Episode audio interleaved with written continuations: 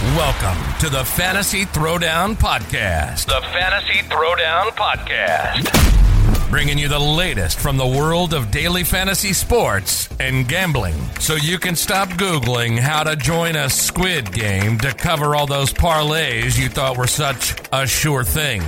Now, sit back and listen to one of the sharpest minds in the game. Here's your host, Dwayne Calendar. Okay, guys, uh, just uh, getting into the NBA Finals real quick. I'll also talk about the NHL uh, Conference Finals uh, briefly. But uh, Warriors hosting the Celtics. Obviously, this, uh, the Warriors are favorites. It's a minus 150 spread. And if you're the public, I think people are looking at this as a slam dunk series for the Warriors, whereas Vegas and myself were looking at this and saying, yeah, Warriors should be favored, but the Celtics have the wing defenders to give the Warriors fits. And the factors that I look at in this series kind of comes down to can Jayson Tatum get his shot off pretty much at will, or can Andrew Wiggins actually impact him uh, to slow him down so that he's not averaging 28 a game? I honestly think that Jayson Tatum's going to go off again in this series because if the Heat couldn't slow down Jayson Tatum, the Warriors are not going to slow down Jayson Tatum. And what the Celtics can do in this series uh, that Memphis was able to do and Dallas could not do because of personnel, they can pound the Warriors on the inside. Uh, Al Horford, while he's not a dominant post scorer, is still as effective, if not better, than Steven Adams in the post. So I think Al Horford could get his buckets in the paint. And I definitely think Robert Williams, as long as he can stay healthy enough to give the Celtics 20, uh, 24 to 28 minutes a game, I definitely think Robert Williams is a uh, is an important X factor in this series because the Warriors do not have any size on the interior to stop the points in the paint from uh, the Celtics if they uh, try to play that game. So I think the Celtics can play some bully ball. I do think Jayson Tatum can get a shot off. The question becomes, can Steph, uh, Steph and uh, the crew hit enough three pointers just to keep outscoring? Because I think that's the Warriors' really only path to victory in this one. If I, I were betting this series odds, I would go more on the Celtics side at plus 130. Now, is that uh, where I'm going? Not necessarily. But if you look at a Celtics 4 2 series victory odds wise, you get 370 in the in the current markets I'm seeing, and uh, a Celtics uh, in seven route is plus 650. I think this is going to be an extended series regardless of who wins. So to me, even if you take the Warrior side, if you take the Warriors in six, it's plus 550. If you take the Warriors in seven, it's plus 310. You, you see what I'm saying? It's that, you know, the predictions of getting the series score right, I think, are more valuable than even trying to bet the outright because I just think the series goes deep. So to me, you know, from my perspective, I think the series goes six regardless, uh, six or seven regardless. So you may as well just bet the odds of six games or more on both sides if you want to go about it that way, and you can still make uh, come out with a decent enough profit uh, doing it that way. I just don't see a short series out of this. Uh, to me, I, I think uh, it would take uh, it would take some injuries for this series to end early, and matchup wise, I just don't think that's uh, necessarily in the cards for uh, either squad. So I, I think they'll get they'll have their games where they get their shots off, and they'll have games where they're doing well. But if I'm looking at this from just a, a pure basketball standpoint, the Celtics pose enough problems for the Warriors that, much like the Memphis series, they're going to be chasing their tails at, at certain points because they're going to get bodied on the interior. That's just the the way it shapes up, in my opinion.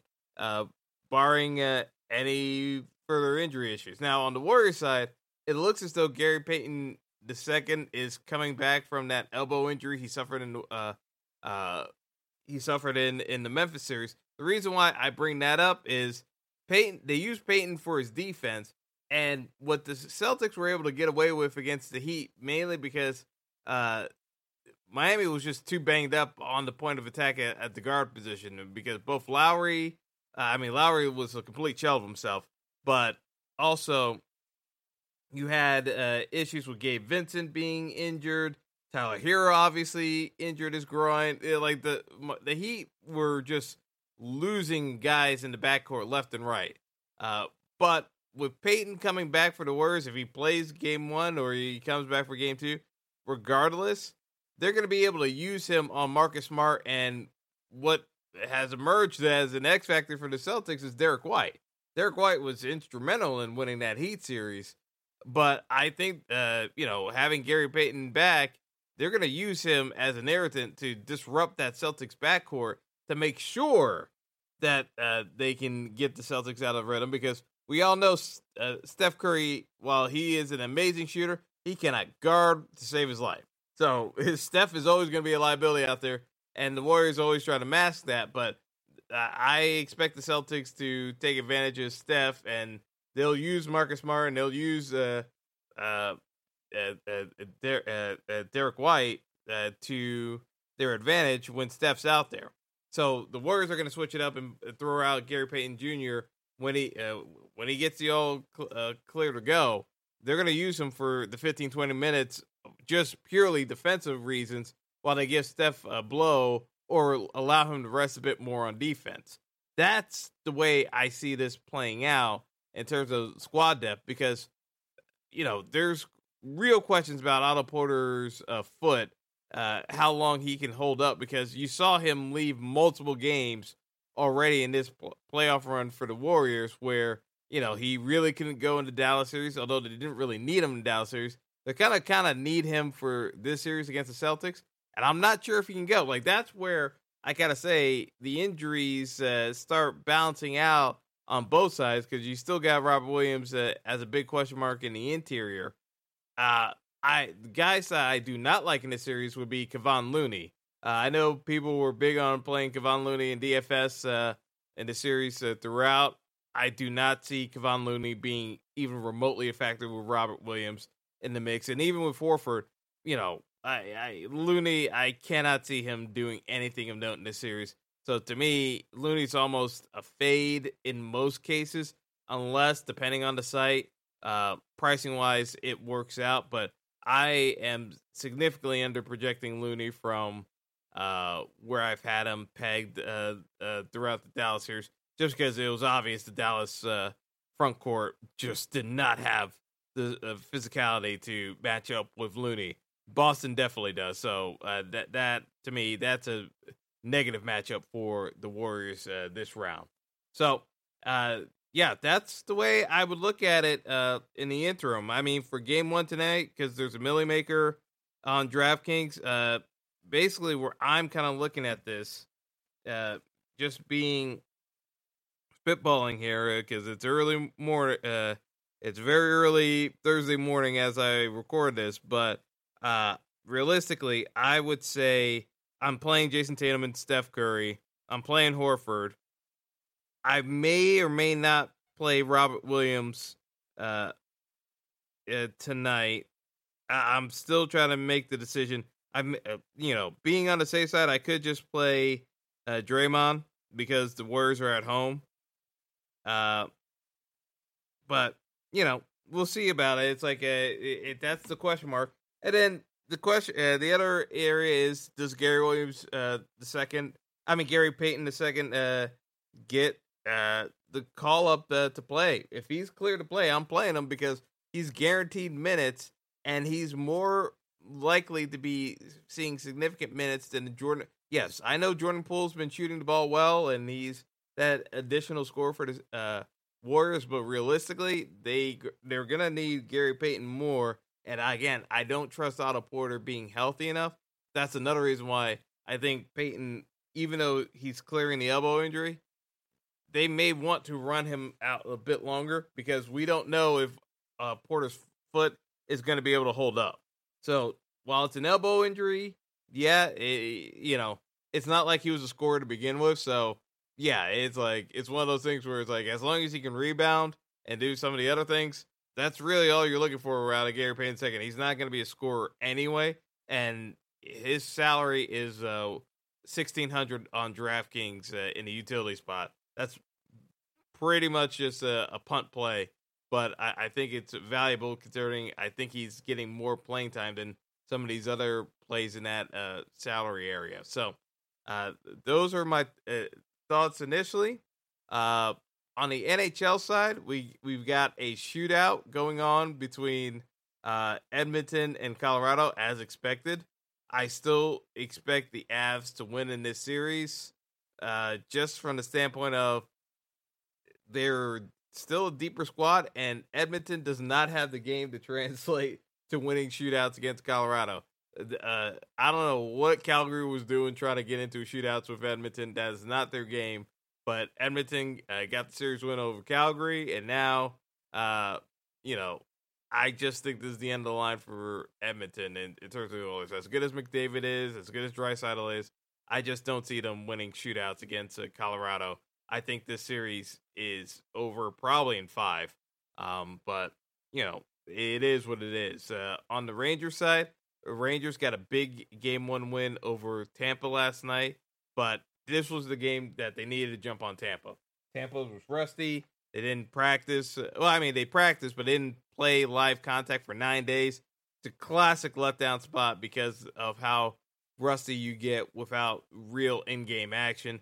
Tampa looked it. The Rangers took advantage. That's exactly what they needed to do. Get some confidence going, get some goals past Vasilevskiy.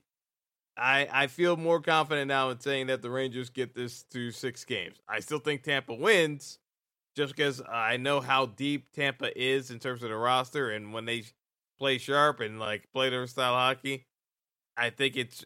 I don't think the Rangers have quite enough, but the Rangers have made this uh, series interesting enough for the dynamic of now that uh, the kid line's going and they're taking advantage of some of the older players on Tampa Bay wearing down a bit as the playoffs wear on, I think the Rangers have a viable shot to win the series.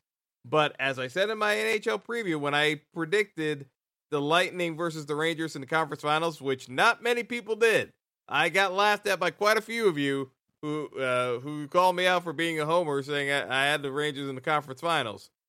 I still think the Rangers uh, give Tampa uh, trouble. Uh, you know that that's just the the that's just the the truth about it. I, I think the Rangers like have been consistently undervalued because of uh, what they do on uh, on special teams, but also the fact that Vasilevskiy is the is the uh, uh, second best goalie in the league. That, that that's just uh, that's uh, what I've I've said all along. So you know, I don't go crazy over you know how uh how all this is uh is unfolding. I just look at it from the standpoint of you know we we we kind of we kind of see uh just in terms of uh the, the matchups that there's there's gonna be uh there's gonna be some back and forth in this series. So I expect a strong response from Tampa.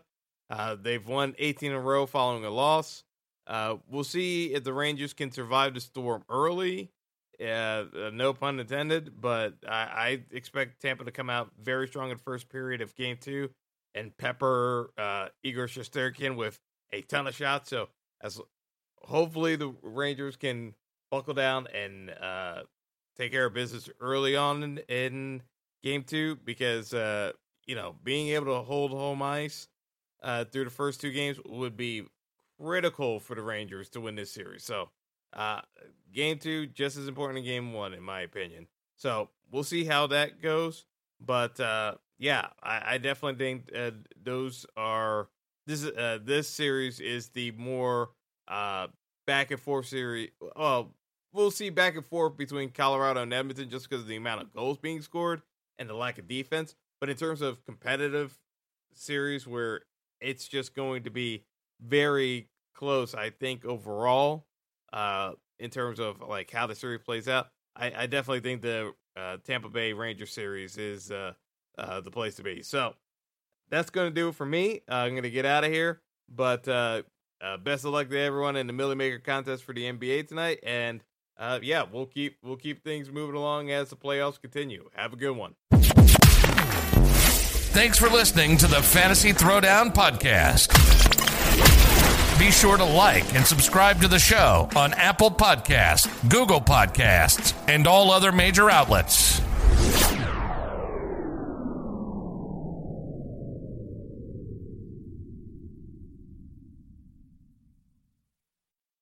This is the story of the one. As head of maintenance at a concert hall, he knows the show must always go on. That's why he works behind the scenes, ensuring every light is working, the HVAC is humming, and his facility shines. With Grainger's supplies and solutions for every challenge he faces, plus 24 7 customer support, his venue never misses a beat. Call click grainger.com or just stop by. Grainger, for the ones who get it done.